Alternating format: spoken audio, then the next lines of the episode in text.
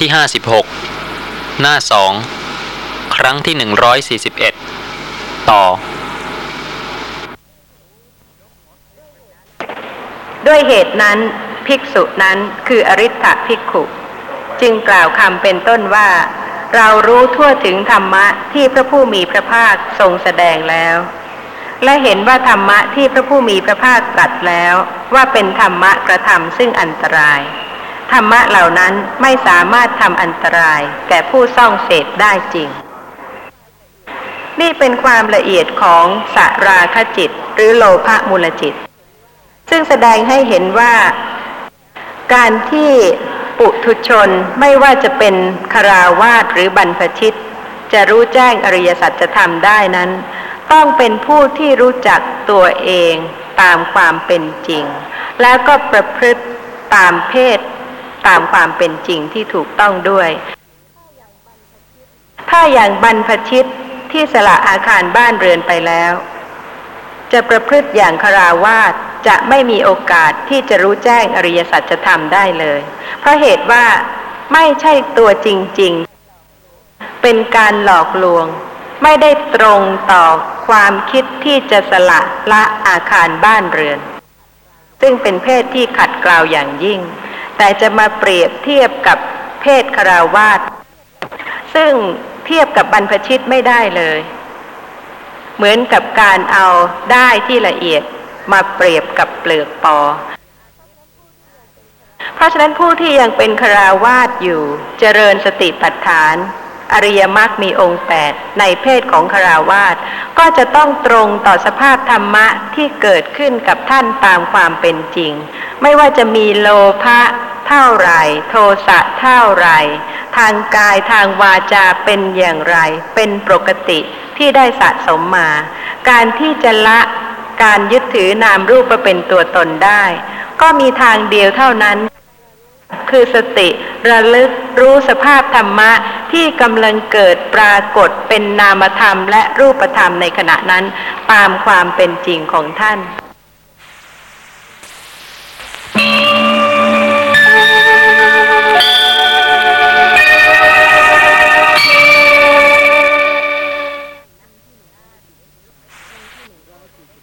ครั้งที่หนึ่งร้อยสี่สิบสอง เพ ราะฉะนั้นผู้ที่ยังเป็นคราวาสอยู่เจริญสติปัฏฐาน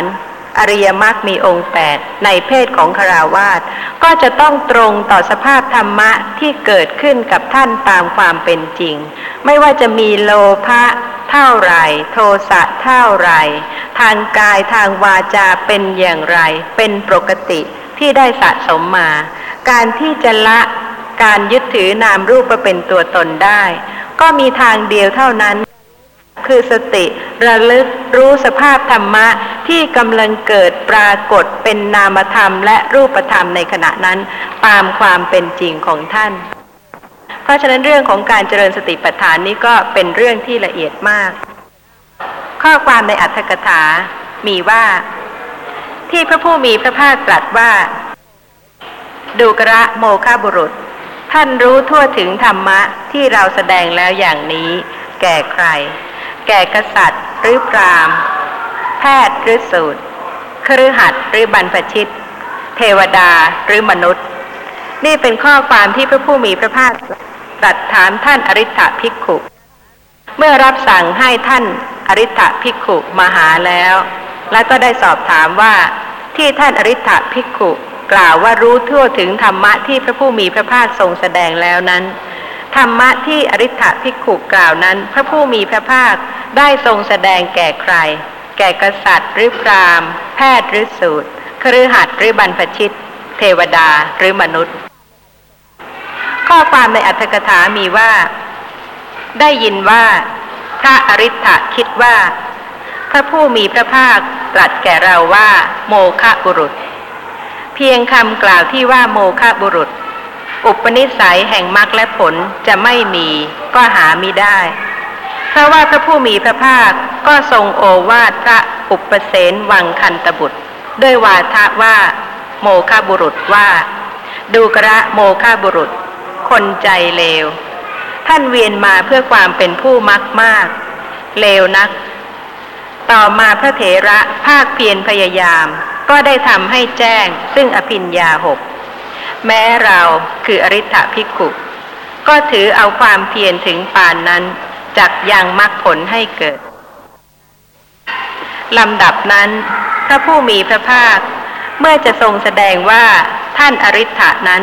เป็นผู้ไม่งอกเงยเสียแล้ว เปรียบเหมือนใบไม้เหลืองที่หล่นจากขั้วฉะนั้น จึงทรงเริ่มเทศนานี้ ดูกระภิกษุทั้งหลาย พวกเธอสำคัญว่าอย่างไร พระอริ t นี้มีความเห็นอย่างนี้ ขัดกันกับสัพพัญยุตยาน ห้ามเวสารัชยาน ให้การประหารในอาณาจักรของตถาคต จะเป็นผู้มีไออุ่นในธรรมวินัยนี้บ้างหรือหนอ ประกายไฟแม้ประมาณเท่าแสงหิ่งห้อย ยังมีอยู่ในกองไฟใหญ่ แม้ที่ดับแล้ว ซึ่งกองไฟใหญ่จะพึงมีอีกได้ เพราะอาศัยประกายไฟอันเล็กใดเล่า ฉันใด ไออุ่นคือยานะ แม้มีประมาณนิดหน่อยของอริ t นี้ จะมีอยู่ชั้นนั้นหรือหนอแล ซึ่งผู้ที่อาศัยไออุ่นคือยานะนั้นแล้ว พยายามอยู่ก็พึงยังมรรคผลให้เกิดขึ้น ภิกษุทั้งหลายเมื่อจะปฏิเสธความที่ไออุ่น คือยานะอันสามารถเป็นปัจจัยแห่งมรรคผลมีอยู่ จึงกราบทูลว่า ข้าแต่พระองค์ผู้เจริญ ไออุ่นคือยานะเห็นปานนั้นของอริ t ภิกขุ ผู้มีความเห็นอย่างนี้จักมีแต่ที่ไหน ทรงใช้คำว่า ไออุ่น หมายความถึงว่ากองไฟใหญ่ ถ้าตราบใดที่ถึงแม้ว่าจะไม่มีแสงไฟ แต่ยังมีประกายไฟที่เหลืออยู่ กองไฟใหญ่นั้นก็ย่อมจะลุกชอดช่วงขึ้นอีกครั้งหนึ่งได้ ด้วยอาศัยไออุ่นของประกายไฟนั้น แต่ว่าอริ t ภิกขุซึ่งมีความเห็นผิดอย่างนี้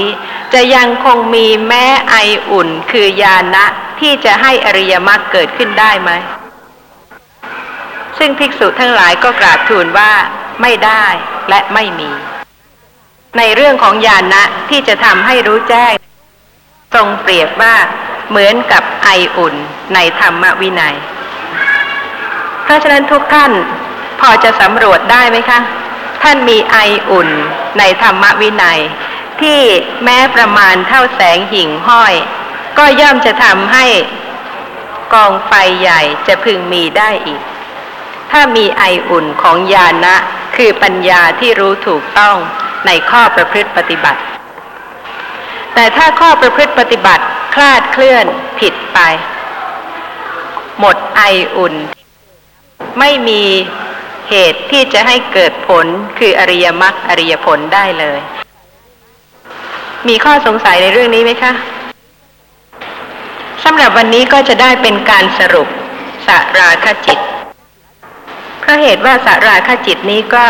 มีเป็นประจำ แต่ว่าถ้าไม่เจริญสติปัฏฐานแล้ว ไม่มีโอกาสที่จะรู้ลักษณะของสาราคจิตเลย เพราะเหตุว่าโดยมากเวลาที่เกิดโทสะมูลจิต ความไม่แช่มชื่นของใจ ก็อาจจะระลึกได้ รู้ว่าเป็นลักษณะที่หยาบกระด้างขัดเคือง เป็นทุกข์ ไม่แช่มชื่น แต่ว่าโลภะมูลจิตเกิดเป็นประจำอยู่ตลอดเวลา ไม่มีโอกาสจะรู้เลย โลภะมูลจิต อยู่กับท่านจนชินตลอดเวลา จนกระทั่งไม่รู้เลยว่ามี เพราะความละเอียดลึกซึ้งของโลภะนี่เอง จึงทำให้ท่านไม่รู้ว่า วันหนึ่งวันหนึ่งนั้น ท่านพอกพูนสมุทัยสัตว์ที่จะทำให้ท่านวนเวียนอยู่ในวัฏฏะมากเท่าไหร่ ลักษณะของโลภะเจตสิก ในวิสุทธิมรรคมีข้อความว่า อารัมมณักขหนะลักขโน มีความยึดอารมณ์เป็นลักษณะ อภิสังครโส มีความติดข้อง คือความแนบแน่น ตรึงให้ติดในอารมณ์นั้น เป็นรสะคือเป็นกิจอปริจจาคะปัจจุปัฏฐานโน มีการไม่บริจาคคือไม่สละเป็นปัจจุปัฏฐานะ สัญโยชนิยะธรรมเมสุ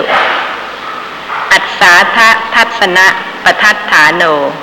มีการเห็นหรือดูแต่สิ่งที่พอใจในสังโยชนิยธรรมเป็นประทัดฐาน และสำหรับความยินดีพอใจ โลภะเจตสิก ที่ทรงแสดงไว้ก็มีตัณหาหก คำว่าตัณหานั้นก็มีความหมายเดียวกับโลภะนั่นเอง ตัณหาหกก็คือโลภะหกคือโลภะที่เป็นไปในรูป สิ่งที่เห็นทางตา สัทธะคือเสียง ที่รู้ได้ทางหู คันทะคือกลิ่นที่รู้ได้ทางจมูกรสรสะที่รู้ได้ทางลิ้นโผฏฐัพพะที่รู้ได้ทางกาย และก็ทางใจก็คือธรรมตัณหา มีความยินดีต้องการในธรรมะ เป็นต้นว่าในสุขเวทนา ในขณะที่ต้องการสุขเวทนา อะไรเป็นธรรมชาติที่ต้องการในขณะนั้น ไม่ใช่ตัวตนไม่ใช่สัตว์บุคคล เมื่อมีความต้องการเกิดขึ้น ก็เป็นสภาพของจริงชนิดหนึ่ง ที่เกิดขึ้นมีลักษณะที่ทำให้ต้องการ พอใจในอารมณ์นั้น ตัณหาสามก็ได้แก่กามตัณหาภวะตัณหา วิภวะตัณหา ที่ทรงแสดงละเอียด ก็เป็นเพราะเหตุว่าสภาพธรรมะเหล่านี้ มีจริง แล้วก็เกิดกับแต่ละบุคคลตามการสะสมด้วย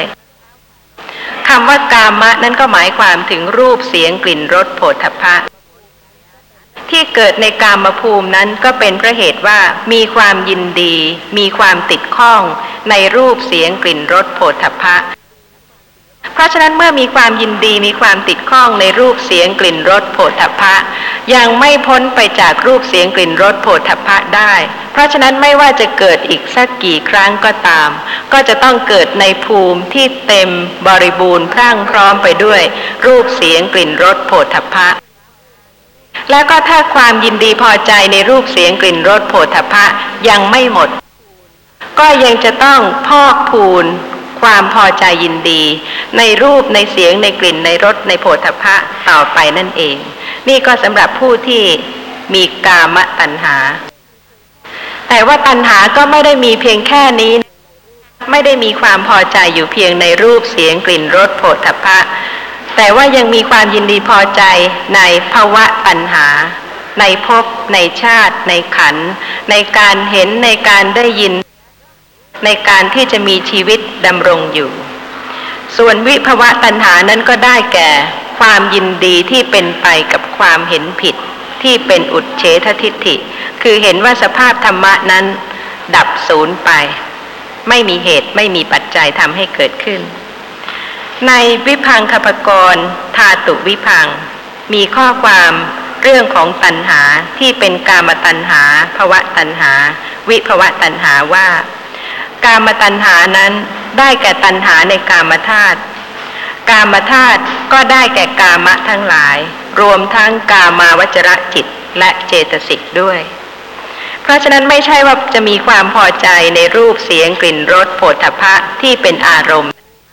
แม้จิตที่รู้รูปเสียงกลิ่นรสโผฏฐัพพะธรรมารมณ์นั้น ก็ยังเป็นที่พอใจ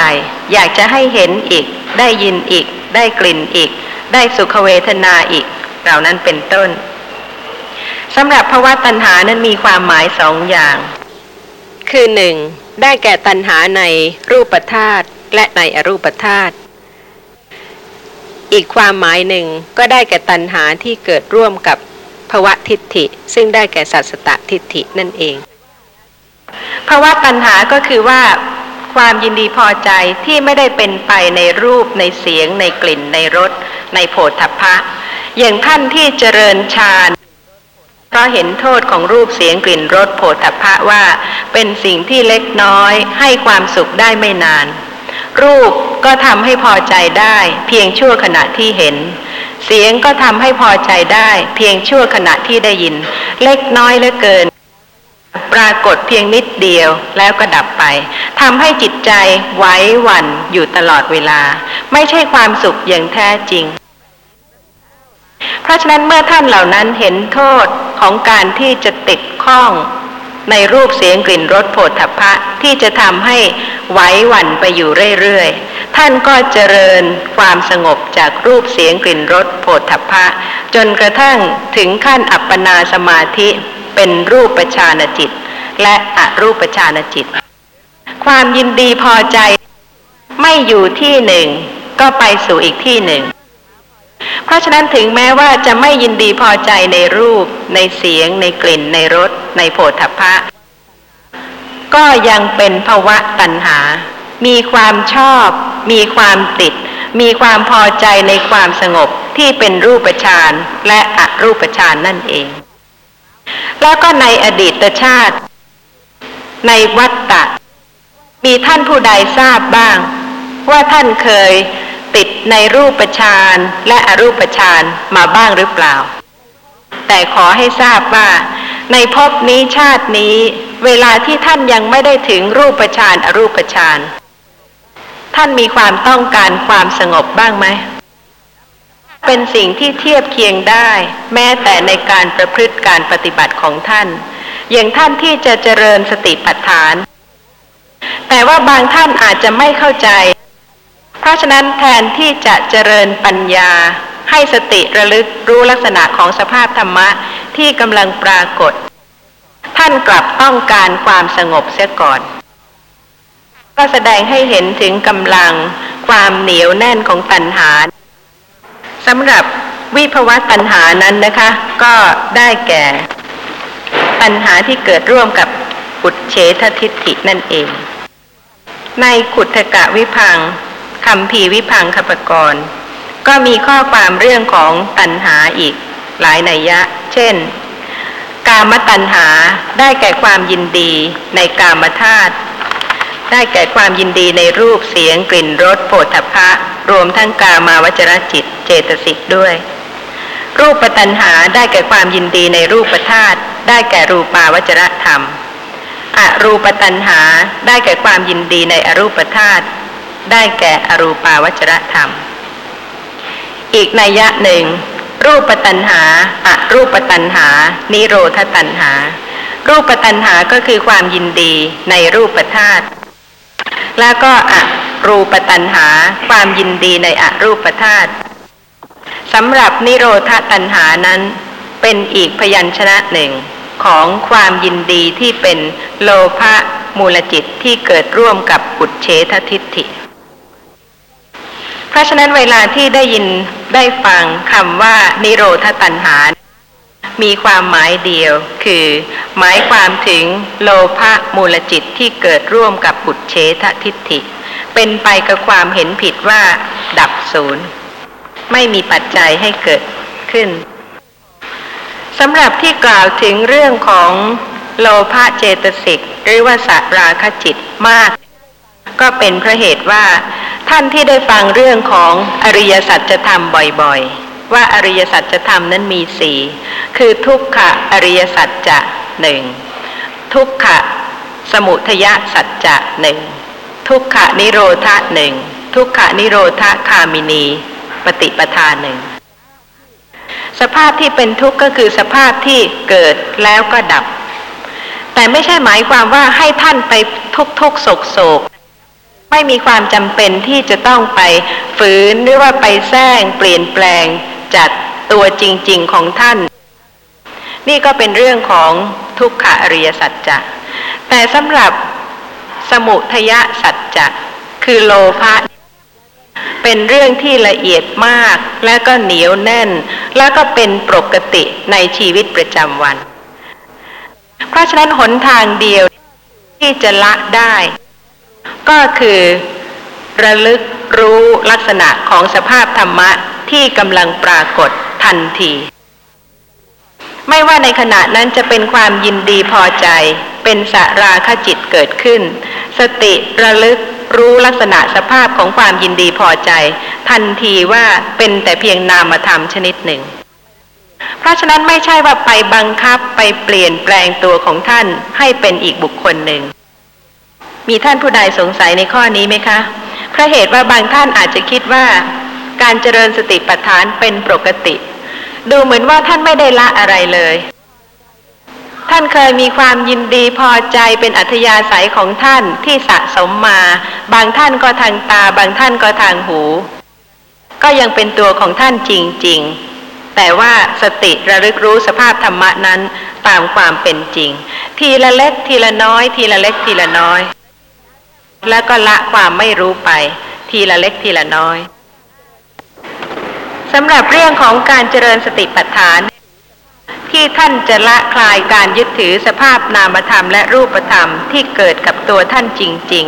ๆ ที่เป็นปกติในชีวิตประจำวัน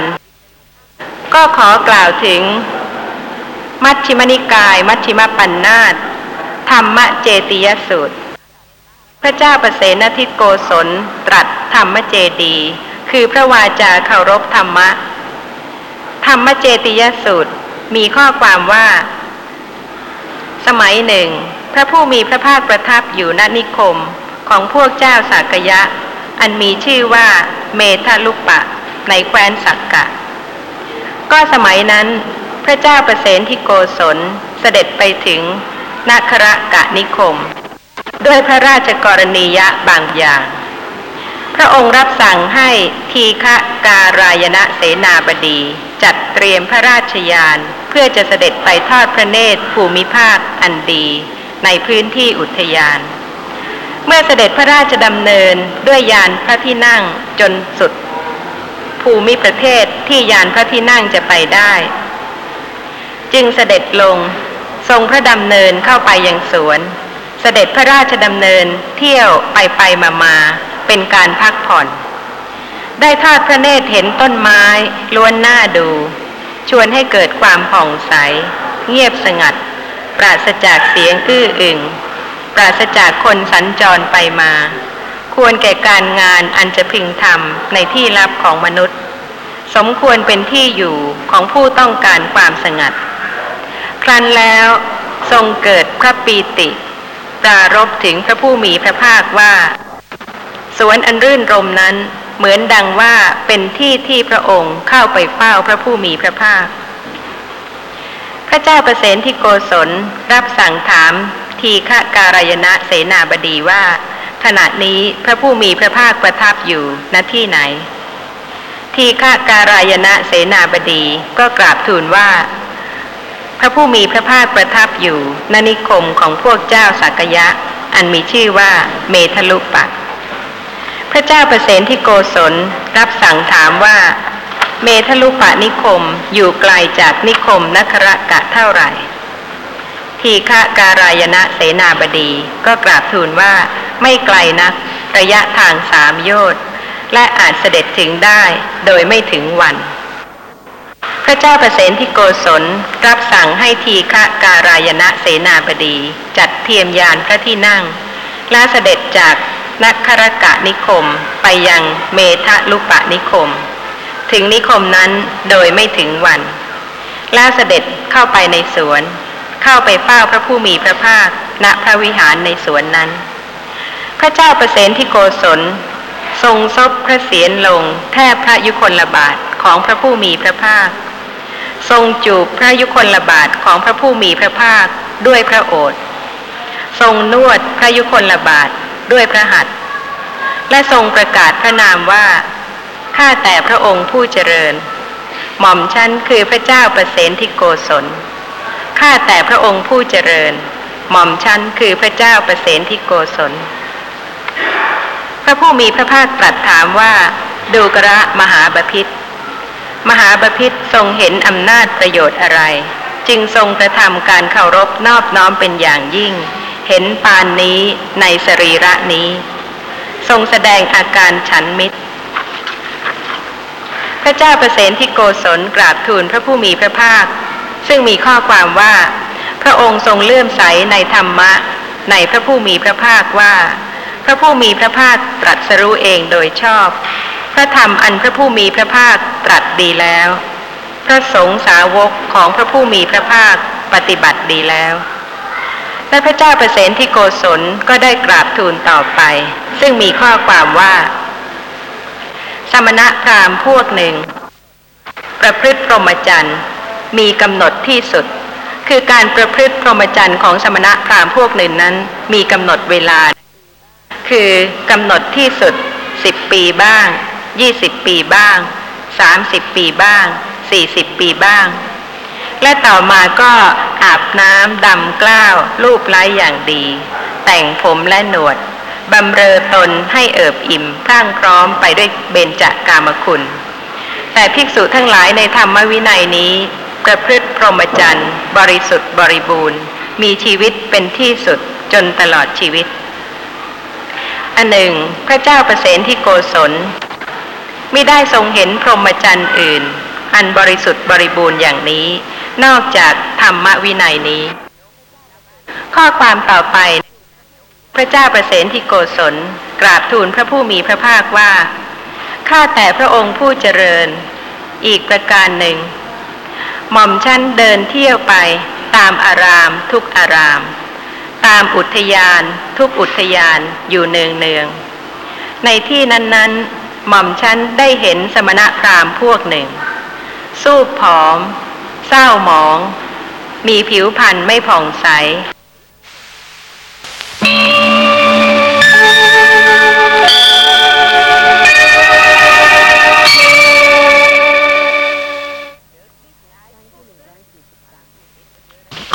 ครั้งที่หนึ่งร้อยสี่สิบสาม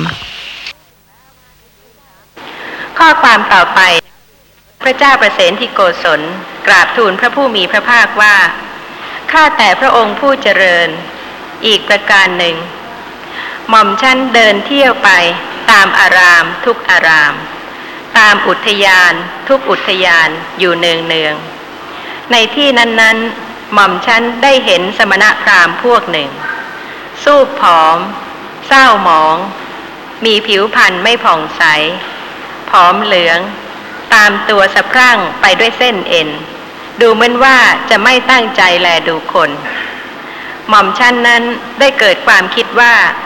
ท่านเหล่านี้คงไม่ยินดีประพฤติพรหมจรรย์เป็นแน่ หรือว่าท่านเหล่านั้นมีบาปกรรมอะไรที่ทำแล้วปกปิดไว้ ท่านเหล่านั้นจึงสู้ผอม เศร้าหมอง มีผิวพรรณไม่ผ่องใส ผอมเหลือง ตามตัวสะพรั่งไปด้วยเส้นเอ็น ดูเหมือนว่าไม่ตั้งใจแลดูคน หม่อมฉันเข้าไปหาสมณะพราหมณ์เหล่านั้น แล้วถามว่า ดูกระท่านผู้มีอายุทั้งหลาย เหตุไรหนอ ท่านทั้งหลายจึงสู้ผอม เศร้าหมอง มีผิวพรรณไม่ผ่องใส ผอมเหลือง ตามตัวสะพรั่งไปด้วยเส้นเอ็น ดูเหมือนว่าไม่ตั้งใจแลดูคน สมณะพราหมณ์เหล่านั้นได้ตอบอย่างนี้ว่า ดูกระมหาบพิษอาตมภาพทั้งหลายเป็นโรคพันธุกรรม ข้าแต่พระองค์ผู้เจริญ แต่หม่อมฉันได้เห็นภิกษุทั้งหลายในธรรมวินัยนี้ ร่าเริงยิ่งนัก มีใจชื่นบาน มีรูปอันน่ายินดี มีอินทรีย์เอิบอิ่ม มีความขนขวายน้อย มีขนอันตก เลี้ยงชีพด้วยของที่ผู้อื่นให้ มีใจดังมรึกอยู่ข้าแต่พระองค์ผู้เจริญ หม่อมฉันได้มีความคิดว่า ท่านเหล่านี้คงจะรู้คุณวิเศษยิ่งขึ้นไปกว่าเดิม ในพระศาสนาของพระผู้มีพระภาคเป็นแน่ ท่านเหล่านั้นจึงร่าเริงยิ่งนัก มีใจชื่นบาน มีรูปอันน่ายินดี มีอินทรีย์เอิบอิ่ม มีความขนขวายน้อย มีขนอันตก เลี้ยงชีพด้วยของที่ผู้อื่นให้ มีใจดังมรึกอยู่ข้าแต่พระองค์ผู้เจริญ แม้ข้อนี้ก็เป็นความเลื่อมใสในธรรมะ ในพระผู้มีพระภาคของหม่อมชันนี่เป็นข้อความที่พระเจ้าประเสนที่โกศลกราบทูลพระผู้มีพระภาคเพราะเหตุว่าข้อประพฤติปฏิบัติที่จะให้รู้แจ้งอริยสัจธรรม เป็นที่แสวงหากันมาตั้งแต่อดีต แต่ถ้าไม่ศึกษาธรรมะ อันละเอียดลึกซึ้งสุขุมแล้วแล้วก็ไม่มีผู้ใดสามารถที่จะประพฤติถูกต้องที่จะให้ปัญญารู้ชัดในสภาพธรรมะตามความเป็นจริงได้ ที่พระเจ้าประเสนที่โกศลเสด็จพระราชดำเนินไปตามอุทยานต่างๆ แล้วก็อารามต่างๆนั้น ก็ได้เห็นบุคคลที่มีข้อประพฤติปฏิบัติต่างๆกัน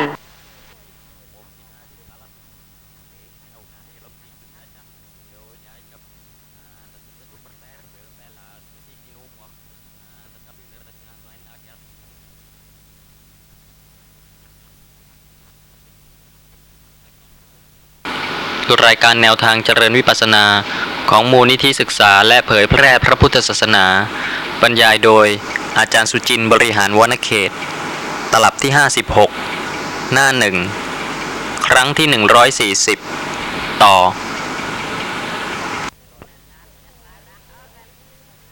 แต่สติของผู้นั้นไม่เคยระลึกรู้ลักษณะของนามธรรมและรูปธรรม ตามปกติ ไม่เคยระลึกรู้ลักษณะของโลภะมูลจิตสราคจิตเลย ใครๆก็จะไปดนบันดาลให้ผู้นั้นประจักษ์ความเกิดขึ้นและดับไป ของโลภะมูลจิตของสราคจิตไม่ได้ นี่ก็เป็นเหตุผลตามธรรมดาที่ท่านผู้ฟังก็จะพิจารณาได้ว่าเหตุกับผลก็จะต้องตรงกัน และสำหรับชีวิตของปุถุชน กับพระโสดาบันบุคคล มีอะไรบ้างคะที่ต่างกัน เพียงด้วยการเห็นเพียงด้วยชีวิตความเป็นอยู่ ไม่สามารถที่จะรู้ได้เลย นอกจากจะได้ประพฤติปฏิบัติหนทางที่ทำให้ผู้นั้นเป็นพระโสดาบันบุคคล จึงจะรู้ได้ว่าผู้นั้นได้ปฏิบัติเช่นนี้ จึงสามารถที่จะละความไม่รู้ลักษณะของนามและรูป หรือว่าความสงสัยในลักษณะของนามธรรมและรูปธรรมได้ ไม่มีวิจิกิจฉาไม่มีความเห็นผิด ไม่ว่าจะกำลังเห็นกำลังหัวเราะกำลังร้องไห้อยู่ในสถานที่ใด ผู้ที่เป็นพระโสดาบันแล้ว ท่านไม่มีความสงสัยในลักษณะของนามธรรมและรูปธรรม เพราะฉะนั้นสภาพธรรมะทั้งหลายที่ปรากฏในชีวิตทุกๆวัน ไม่ว่าจะเป็นสีที่กำลังปรากฏทางตา หรือสภาพที่กำลังเห็นในขณะนี้ ไม่ว่าจะเป็นเสียงที่ปรากฏทางหู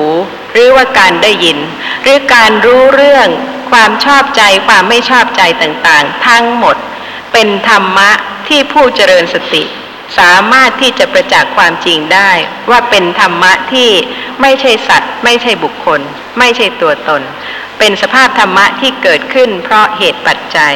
แล้วก็ดับไป เพราะฉะนั้นบางท่านก็ยังไม่เข้าใจเรื่องของการเจริญสติปัฏฐานอย่างถูกต้อง เพราะฉะนั้นท่านก็มีความสงสัยว่า จะเจริญสติปัฏฐานเป็นปกติในชีวิตประจำวันไม่ได้ เพราะว่าคำถามที่ยังคงได้รับหรือว่าได้ยินได้ฟัง ก็เป็นในเรื่องของ คิดว่าจะมีอันตรายเกิดขึ้น ถ้าเจริญสติปัฏฐานเป็นปกติในชีวิตประจำวัน เช่นบางท่านก็กลัวเหลือเกินค่ะว่าเวลาที่ขับรถยนต์แล้วก็เจริญสติก็จะชน หรือว่ากลัวเหลือเกินว่า เวลาที่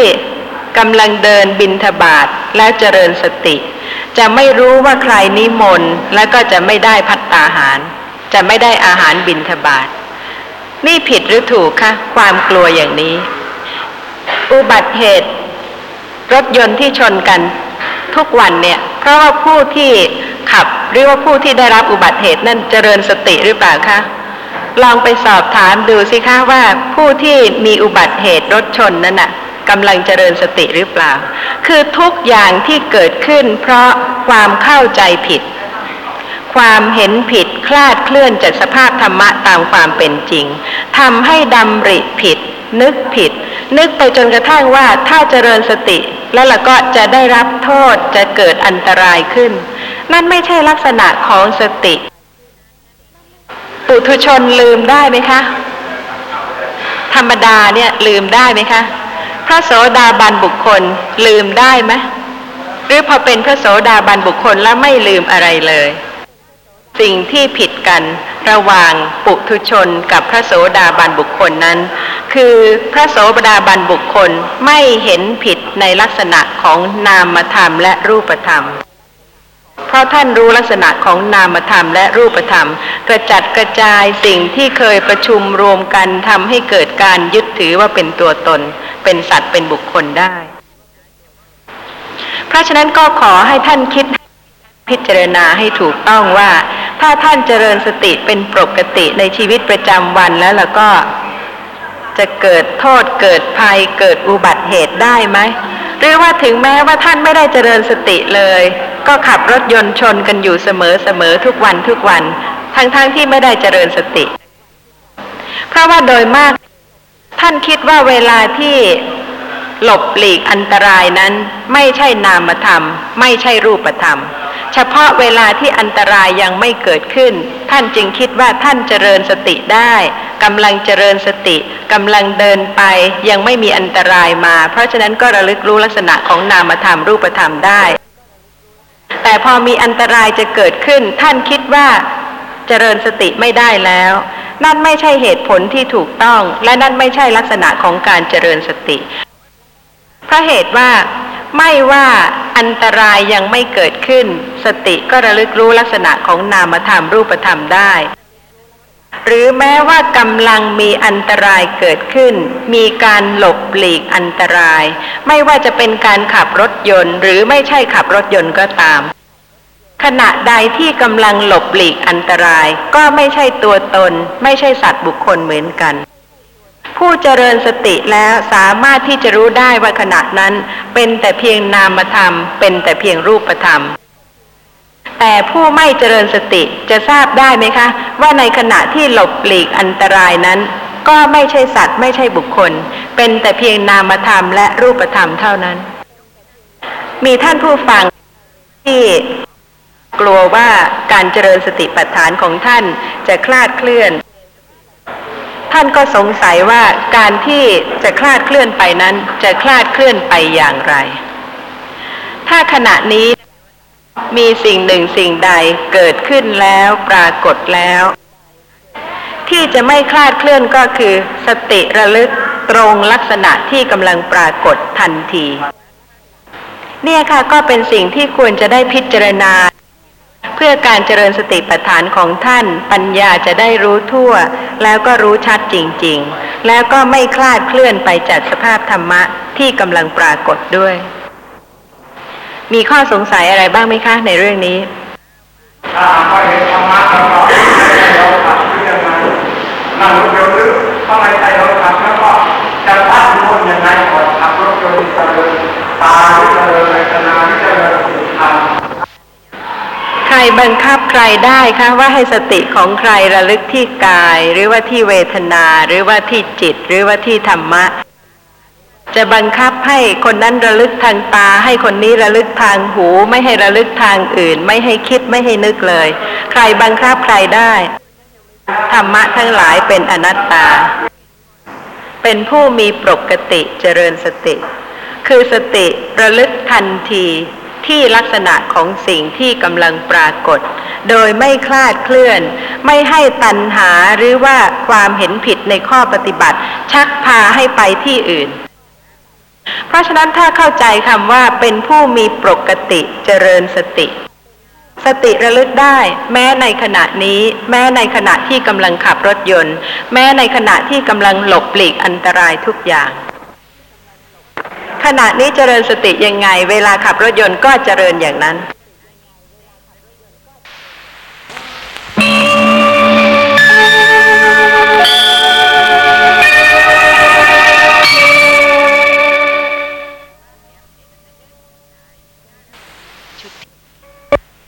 ครั้งที่หนึ่งร้อยสี่สิบเอ็ด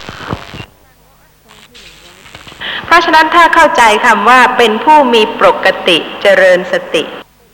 สติระลึกได้แม้ในขณะนี้ แม้ในขณะที่กำลังขับรถยนต์ แม้ในขณะที่กำลังหลบหลีกอันตรายทุกอย่างขณะนี้เจริญสติยังไง เวลาขับรถยนต์ก็เจริญอย่างนั้น แม้ขณะที่กำลังหลบหลีกอันตรายก็ไม่ใช่ตัวตน เป็นนามธรรมเป็นรูปธรรมทั้งนั้น สติจะต้องระลึกรู้แม้นามธรรมในขณะนั้น แม้รูปธรรมในขณะนั้น ไม่ว่าจะกำลังเห็นกำลังได้ยินกำลังมีโลภะมูลจิต โทสะมูลจิตกำลังมีสุขเวทนาทุกขเวทนา ก็เป็นสิ่งปกติที่สติระลึกได้ ถ้าเป็นผู้ที่มีปกติเจริญสติ เวลาที่กำลังรับประทานอาหาร มีก้างไหมคะ มีกระดูกไหมและการที่จะหลบหลีกอันตรายที่เกิดจากการรับประทานสิ่งที่จะให้โทษทำให้เกิดโทษนั้น สภาพนามธรรมรูปธรรมในขณะนั้น สติระลึกได้ไหม ถ้ามิฉะนั้นแล้วก็จะต้องมีตัวมีตน แทนที่ว่าธรรมะทั้งหลายเป็นอนัตตา แม้ขณะที่กำลังหลบหลีกอันตรายนั้นก็เป็นแต่เพียงนามธรรมและรูปธรรมเท่านั้น มีใครที่ปล่อยชีวิตให้เป็นอันตราย นั่นไม่ใช่ผู้เจริญสติ อ่อนแข็งเย็นร้อนสีเสียง ซึ่งธรรมดาก็มีปรากฏ แต่ผู้เจริญสติแทนที่จะเป็นโลภะมูลจิต โทสะมูลจิต โมหะมูลจิต สติเกิดขึ้นกั้นกระแสของโลภะโทสะโมหะ เพราะระลึกลักษณะของสิ่งที่กำลังปรากฏ นี่เป็นความต่างกันของปุถุชนกับพระโสดาบันบุคคล หรือว่าเป็นความต่างกันของผู้ไม่ได้เจริญสติกับผู้ที่เจริญสติ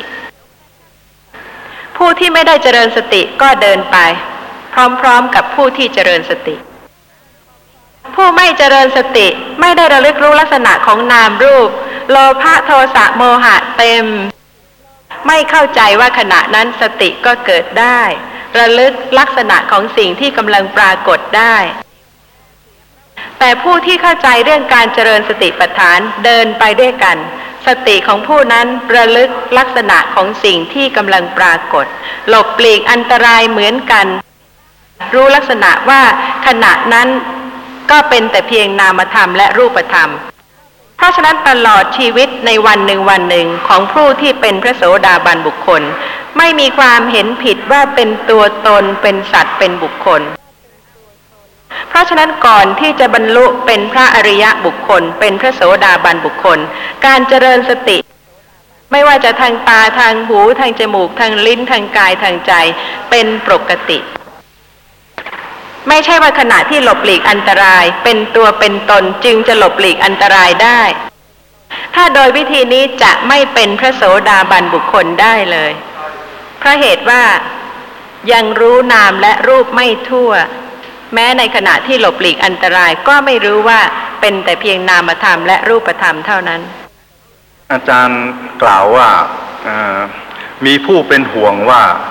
อาการเจริญสติเนี่ย จะคลาดเคลื่อนไป เพราะเหตุว่าอะไรก็แล้วแต่เพราะฉะนั้นจึงต้องมีการดูแลหรือควบคุมอยู่ ทีนี้สำหรับกระผมเองนี่ผมก็ยังไม่เข้าใจชัดในเรื่องนี้ว่าคลาดเคลื่อนเนี่ยคลาดเคลื่อนยังไงสำหรับผู้ที่ไม่เคยศึกษาปริยัติมาเลยไอ้นั่นก็แน่ละ เพราะเขาไม่รู้ว่าอะไรจะควรจะเจริญอย่างไรหรือทำอย่างไร ก็ต้องมีผู้แนะผู้นำอยู่ตลอดมา แต่ว่าทีนี้อ่าสำหรับ อาจารย์ทั้งหลายเนี่ย ท่านก็กล่าวเป็นเสียงเดียวกันว่า ผู้ที่จะเจริญสติเนี่ยจำเป็นอย่างยิ่งที่จะต้องศึกษาปริยัติให้เข้าใจซะก่อน จึงจะเจริญสติได้ ทีนี้ก็เมื่อศึกษาปริยัติให้เข้าใจแล้วเช่นนี้นะเมื่อเจริญสติจำเป็นหรืออย่างไรที่จะต้องอมีผู้มา แนะว่าจะต้องเจริญอย่างนั้นหรือทำอย่างนี้หรืออะไรอย่างโน้น แล้วก็ต้องมาคอยแนะคอยนำว่าไอ้นั่นถูกไอ้นี่ผิดดังนั้นผู้ที่เจริญสตินั้นไม่มีปัญญาที่จะตัดสินได้ด้วยตนเองหรืออะไรครับที่ว่าอาจจะคลาดเคลื่อนไปอย่างเนี้ยมีท่านผู้ฟังที่เป็นห่วงนะคะ คือห่วงการปฏิบัติของท่านว่าจะคลาดเคลื่อนจากเหตุผลที่ถูกต้อง แต่ไม่ใช่ว่าจะหมายความว่าให้มีผู้มาควบคุมท่าน ท่านไม่ได้ต้องการให้มีใครมาควบคุม แต่ท่านเกรงว่าถ้าท่านเข้าใจข้อปฏิบัติผิด การปฏิบัติของท่านก็จะคลาดเคลื่อน เพราะฉะนั้นความสำคัญอยู่ที่ความเข้าใจข้อปฏิบัติถูกหรือผิด พระธรรมของพระผู้มีพระภาคเพื่ออุปการะให้ผู้ฟังเกิด สัมมาทิฏฐิ ความเห็นถูก แล้วการปฏิบัติที่ถูกก็เกิดขึ้น เพราะมีความเห็นถูกในข้อปฏิบัติแล้ว แต่ไม่ใช่ว่าจะต้องมีบุคคลไปควบคุม แม้พระผู้มีพระภาคเอง หรือว่าพระอัครสาวกคือท่านพระสารีบุตร ท่านก็อนุเคราะห์พุทธบริษัท ด้วยการแสดงธรรมให้ผู้นั้นเกิดความเข้าใจ เมื่อมีความเข้าใจแล้ว ความดำริการตรึกก็ถูก การกระทำก็ถูก ข้อประพฤติปฏิบัติก็ถูก เพราะความเข้าใจถูกนั่นเอง เมื่อบุคคลใดมีความเห็นความเข้าใจที่ถูกต้อง ผู้นั้นก็เจริญมรรคมีองค์แปดได้ถูกต้อง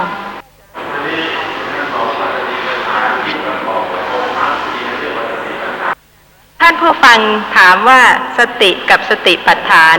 ต่างกันอย่างไร สติเป็นโสภณธรรม เป็นสภาพที่ระลึกได้ ในขณะที่กำลังให้ทาน ก็มีสติที่ระลึกเป็นไปในทานการให้ในขณะนั้น ในขณะที่กำลังวิรัตจากทุจริต ในขณะนั้นสติก็เกิดขึ้นเป็นไปในศีล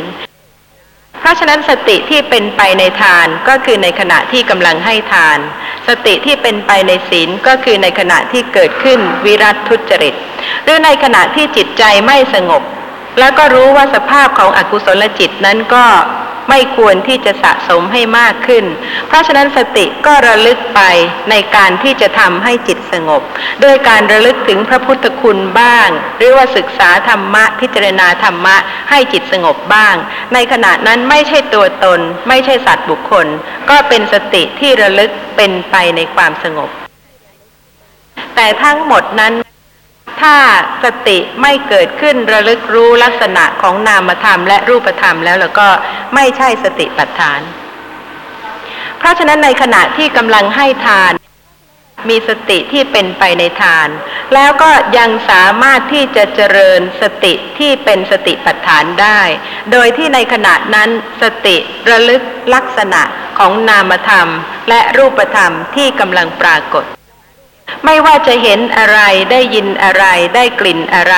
กำลังรู้รสอะไรกำลังรู้สิ่งที่กระทบสัมผัส หรือว่ากำลังคิดนึก ถ้าจะเห็นอุบัติเหตุ ถ้าไม่เคยฟังเรื่องของการเจริญสติปัฏฐานเลย จิตใจจะเป็นยังไงคะในขณะนั้น อกุศลจิตอย่างหนึ่งอย่างใด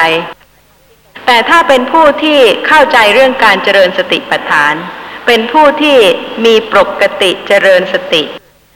ขณะที่กำลังเห็นอสุภะซากศพหรือว่าอุบัติเหตุ เวทนามีไหมคะ ความรู้สึกนั้นเกิดขึ้นแล้วปรากฏแล้วในขณะนั้น เพราะฉะนั้นสติระลึกตรงลักษณะที่ไม่ใช่สัตว์ ไม่ใช่บุคคล รู้ว่าเป็นแต่เพียงสภาพของความรู้สึกที่กำลังปรากฏเท่านั้น ในขณะนั้นเป็นสติปัฏฐานแล้ว เพราะฉะนั้นตลอดวันก็มีเวทนาความรู้สึกต่างๆ ในขณะที่เห็นได้ยินได้กลิ่นรู้รสคิดนึกต่างๆ มีกายมีรูป มีนามทางตาหูจมูกลิ้นกายใจ ผู้ที่เจริญสติปัฏฐานสติระลึกเกิดขึ้นตรงลักษณะที่ไม่ใช่สัตว์ ไม่ใช่บุคคล ไม่ใช่ตัวตน ในขณะนั้นจึงจะเป็นสติปัฏฐาน เพราะฉะนั้นผู้เจริญสติจะทราบได้ ว่าขณะใดสติปัฏฐานเกิดขึ้น ขณะใดหลงลืมสติ ความเมตตาก็เป็นนามธรรมไม่ใช่ตัวตน ความกรุณาก็เป็นนามธรรมไม่ใช่ตัวตน ไม่ว่าจะเป็นธรรมะฝ่ายดี ก็ไม่ใช่ตัวตน ธรรมะฝ่ายไม่ดีก็ไม่ใช่ตัวตน ผู้ที่จะรู้สภาพธรรมะที่ไม่ใช่ตัวตนได้ คือสติที่กำลังระลึกลักษณะที่กำลังเกิดปรากฏ และปัญญาก็รู้ชัดในลักษณะที่ไม่ใช่ตัวตน เพราะเป็นแต่เพียงนามธรรม หรือว่าเป็นแต่เพียงรูปธรรมเท่านั้น เพราะฉะนั้นทุกวันทุกวัน ถ้าเข้าใจเรื่องการเจริญสติปัฏฐานแล้วเราก็มีโอกาสที่จะสะสม การที่จะละคลายการยึดถือนามรูปว่าเป็นตัวตน จนกระทั่งปัญญาสามารถที่จะเพิ่มขึ้น รู้ชัดจนกระทั่งถึงผลคือการรู้แจ้งเป็นพระอริยะบุคคลได้ ในวันหนึ่ง และแต่ว่าเหตุจะสมควรแก่ผลเมื่อไหร่ แต่ว่าถ้าสะสมเจริญเหตุที่ถูกต้องแล้ว ใครก็กั้นผลคือการรู้ชัดในลักษณะของนามธรรมและรูปธรรม ไม่ให้เกิดไม่ได้เลย ต้องเกิดแน่ถ้าสติระลึกลักษณะของนามธรรมและรูปธรรม ถูกต้องตามความเป็นจริง ก็เป็นเรื่องที่เจริญได้เป็นปกติธรรมดา ไม่ว่าจะอยู่ที่ไหนทั้งสิ้น แต่ว่าที่เจริญไม่ได้ เพราะอะไร ขอให้ผู้ที่เจริญไม่ได้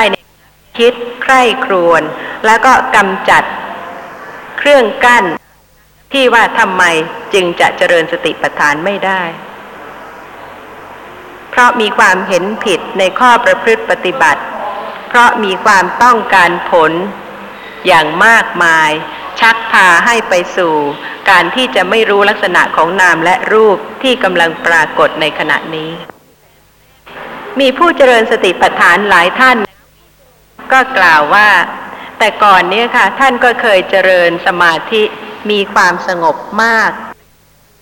แต่พอท่านเจริญสติปัฏฐาน เวลาที่ฟังเรื่องแนวทางเจริญสติปัฏฐาน แล้วก็เริ่มเจริญสติปัฏฐาน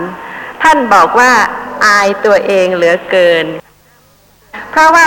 ใครจะรู้จักใจตนเองดี เท่ากับผู้ที่เจริญสติ ย่อมไม่มี ธรรมดาของทุกท่านเนี่ยค่ะ ก็มีโลภะโทสะโมหะ ในลักษณะที่ต่างๆกันสะสมกันมามากมาย แต่ว่าท่านไม่ได้ระลึกรู้เลย ว่าตัวของท่านมีความน่ารังเกียจเพราะเหตุว่าสติไม่ได้ระลึกรู้ลักษณะสภาพธรรมะ ในขณะที่กำลังเกิดขึ้นและปรากฏ แต่เวลาที่ท่านเจริญสติปัฏฐานเป็นผู้ตรงต่อสภาพธรรมะที่กำลังปรากฏ ไม่มีอะไรมาปิดบัง ผู้เจริญสติปัฏฐานก็กล่าวว่า อายตัวเองมาก เพราะว่ามีความไม่ดีมากมายหลายอย่างเหลือเกิน แล้วก็ถึงแม้ว่าบุคคลอื่นจะรู้ไม่ได้ แต่ตัวเองรู้ได้ เพราะฉะนั้นถ้าใครจะกล่าวว่ารู้จักท่านผู้หนึ่งผู้ใดดี ก็ไม่จริงเท่ากับบุคคลนั่นเองที่กำลังเจริญสติ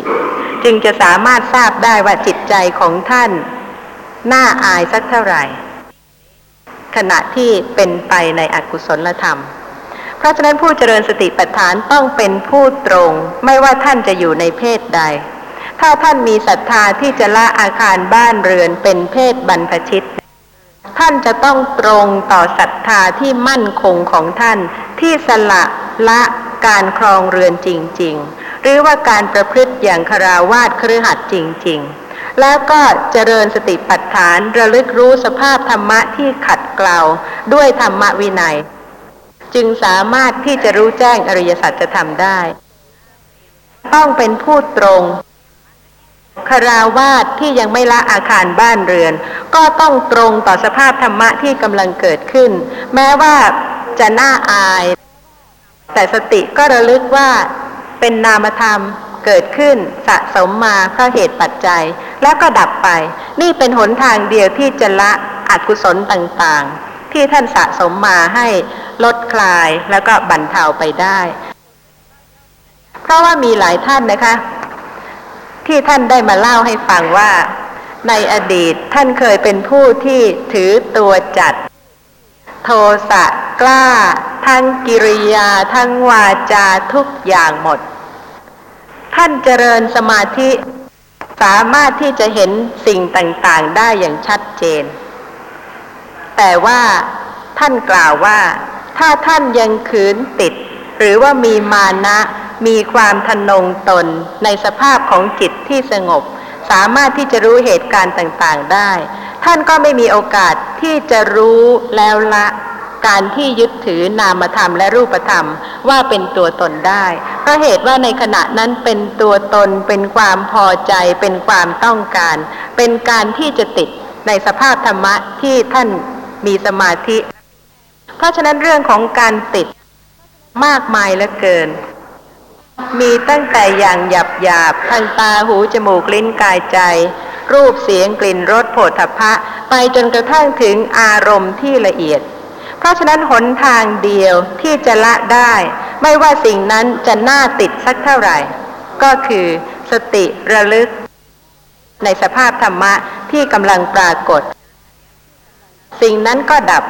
สติก็ดับ เพราะฉะนั้นปรารบสติ สติเกิดอีก ระลึกอีก รู้ลักษณะของนามและรูปทางตาหูจมูกลิ้นกายใจไปเรื่อยๆ ทีละเล็กทีละน้อย จนกว่าปัญญาจะรู้ชัดแล้วก็ละได้จริงๆ เป็นสมุดเฉดเพราะว่าเรื่องของการเจริญปัญญาแล้วต้องละไม่ใช่ต้องไปติดสำหรับตัวอย่างที่จะขอกล่าวถึงเรื่องของการที่เป็นผู้ตรงต่อสภาพธรรมะในการเจริญ มรรคมีองค์แปดไม่ว่าท่านจะอยู่ในเพศใด ในมัชฌิมนิกายมูลปันนาตอละคัตถูปมะสูตร ข้อความในอละคัตถูปมะสูตรก็เป็นเรื่องของท่านอริ t ภิกษุ ซึ่งมีความเห็นผิดว่า ธรรมะที่เป็นอันตรายิกธรรม เป็นธรรมะซึ่งทำอันตรายแก่สวรรค์และนิพพานห้าประการนั้น ไม่เป็นธรรมะที่ทำอันตรายได้จริงสำหรับอันตรายิกธรรมห้าก็คือหนึ่งกรรมะ ได้แก่อนันตริยกรรมห้าและภิกขุณีทูสกะกรรม คือการประทุษร้ายภิกษุณี ธรรมะประการที่สองที่เป็นอันตรายก็คือกิเลส ได้แก่นิยตามิจฉาทิฏฐิ ธรรมะประการที่สามได้แก่การปฏิสนธิคือการเกิดของพวกบันดาสัตว์เดรัจฉานปุพโตพยัญชนก ธรรมะประการที่สี่อริยุปวาทะ คือการกล่าวร้ายพระอริยะ ประการที่ห้าอาณาวีติกมะ ได้แก่อาบัติที่ภิกษุแกล้งต้องทั้งเจ็ดกอง ตราบใดที่ยังปฏิญาณว่าเป็นภิกษุ หรือยังไม่ออกจากอาบัติ หรือยังไม่แสดง ก็ย่อมเป็นเครื่องกั้นทำอันตรายแก่สวรรค์และนิพพาน เมื่อยอมรับแล้วก็หาทำอันตรายไม่ นี่เป็นสิ่งที่พระผู้มีพระภาคได้ทรงแสดงไว้ถึงธรรมะที่เป็นอันตรายห้าประการ แต่ว่าอริ t ภิกขุมีความเห็นผิดว่าไม่สามารถทำอันตรายแก่ผู้ที่ซ่องเสพได้จริง ข้อความในอัตถกถา ปปัญจสูทนี มีว่า ภิกษุรูปนี้คือท่านพระอริ t ภิกขุนี้ เป็นพหูสูตร เป็นธรรมกถึก รู้อันตรายิกธรรมที่เหลือ แต่เพราะไม่ฉลาดในวินัย จึงไม่รู้อันตรายิกธรรมคือการก้าวล่วงพระบัญญัติ ดังนั้นเธอไปในที่ลับจึงคิดอย่างนี้ว่า บุคคลผู้ครองเรือนเหล่านี้ บริโภคกามคุณห้าอยู่ เป็นโสดาบันก็มี เป็นสกทาคามีก็มี เป็นอนาคามีก็มี ถึงพวกภิกษุ เห็นรูปที่จักสุจะพึงเห็นได้ อันน่าชอบใจ ถูกต้องโผฏฐัพพะที่จะพึงรู้ได้ด้วยกาย ใช้สอยเครื่องปูลาดนุ่งห่ม อันอ่อนนุ่มทั้งหมดนั้น ก็ย่อมควร เหตุไรเล่า รูป เสียง กลิ่นรสสัมผัสของพวกหญิงเท่านั้นจะไม่ควร แม้รูปเป็นต้นนั้นก็ย่อมควร เธอคือภิกษุนั้นคือท่านพระอริ t ภิกษุ ครั้นเทียบเคียงรสด้วยรสอย่างนี้แล้ว จึงทำการบริโภคอันมีฉันทราคะ และการบริโภคอันปราศจากฉันทราคะให้เป็นอันเดียวกัน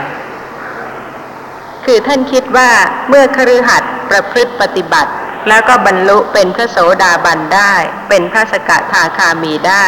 เป็นพระอนาคามีได้ เพราะฉะนั้นแม้บรรพชิตก็ย่อมจะเสพได้ ความคิดของท่านความดำริผิดของท่านที่ไม่ทราบฐานะความเป็นจริงของความต่างกัน ของบรรพชิตกับคราวาสซึ่งมีเพศที่ต่างกันมาก ในการที่สละละอาคารบ้านเรือนด้วยศรัทธาที่มั่นคง ที่จะประพฤติมรรคพรหมจรรย์ให้บริสุทธิ์สิ้นเชิง ความดำริของท่านที่ผิดไปเช่นนี้ เหมือนกันกับเอาเส้นได้อันละเอียด ไปเปรียบกับเปลือกปออันหยาบ เธอมาทำคือเปรียบให้เป็นอันเดียวกัน เหมือนกับเอาขาวสิเนรุเข้าไปเปรียบกับเมล็ดพันธุ์ผักกาด อันทิฏฐิอันชั่วช้าให้เกิดขึ้นว่า ปฐมปราชิกที่พระผู้มีพระภาคทรงบัญญัติแล้ว ด้วยความอุตสาหะอันใหญ่ ราวกับว่ากั้นมหาสมุทรไว้ยังจะมีอยู่หรือ โทษในข้อนี้ไม่มี ซึ่งความดำริเช่นนี้ ขัดแย้งกับพระสัพพัญยุตยาน ปฏิเสธ เวสารัชยาน สายเส้นน้ำเป็นต้นเข้าไปในอริยมรรคให้การประทุษร้ายในอาณาจักรของพระผู้มีพระภาคว่า โทษในความประพฤติอย่างคาราวาสคือการประพฤติของคนคู่ ในเมถุนธรรมนั้นไม่มี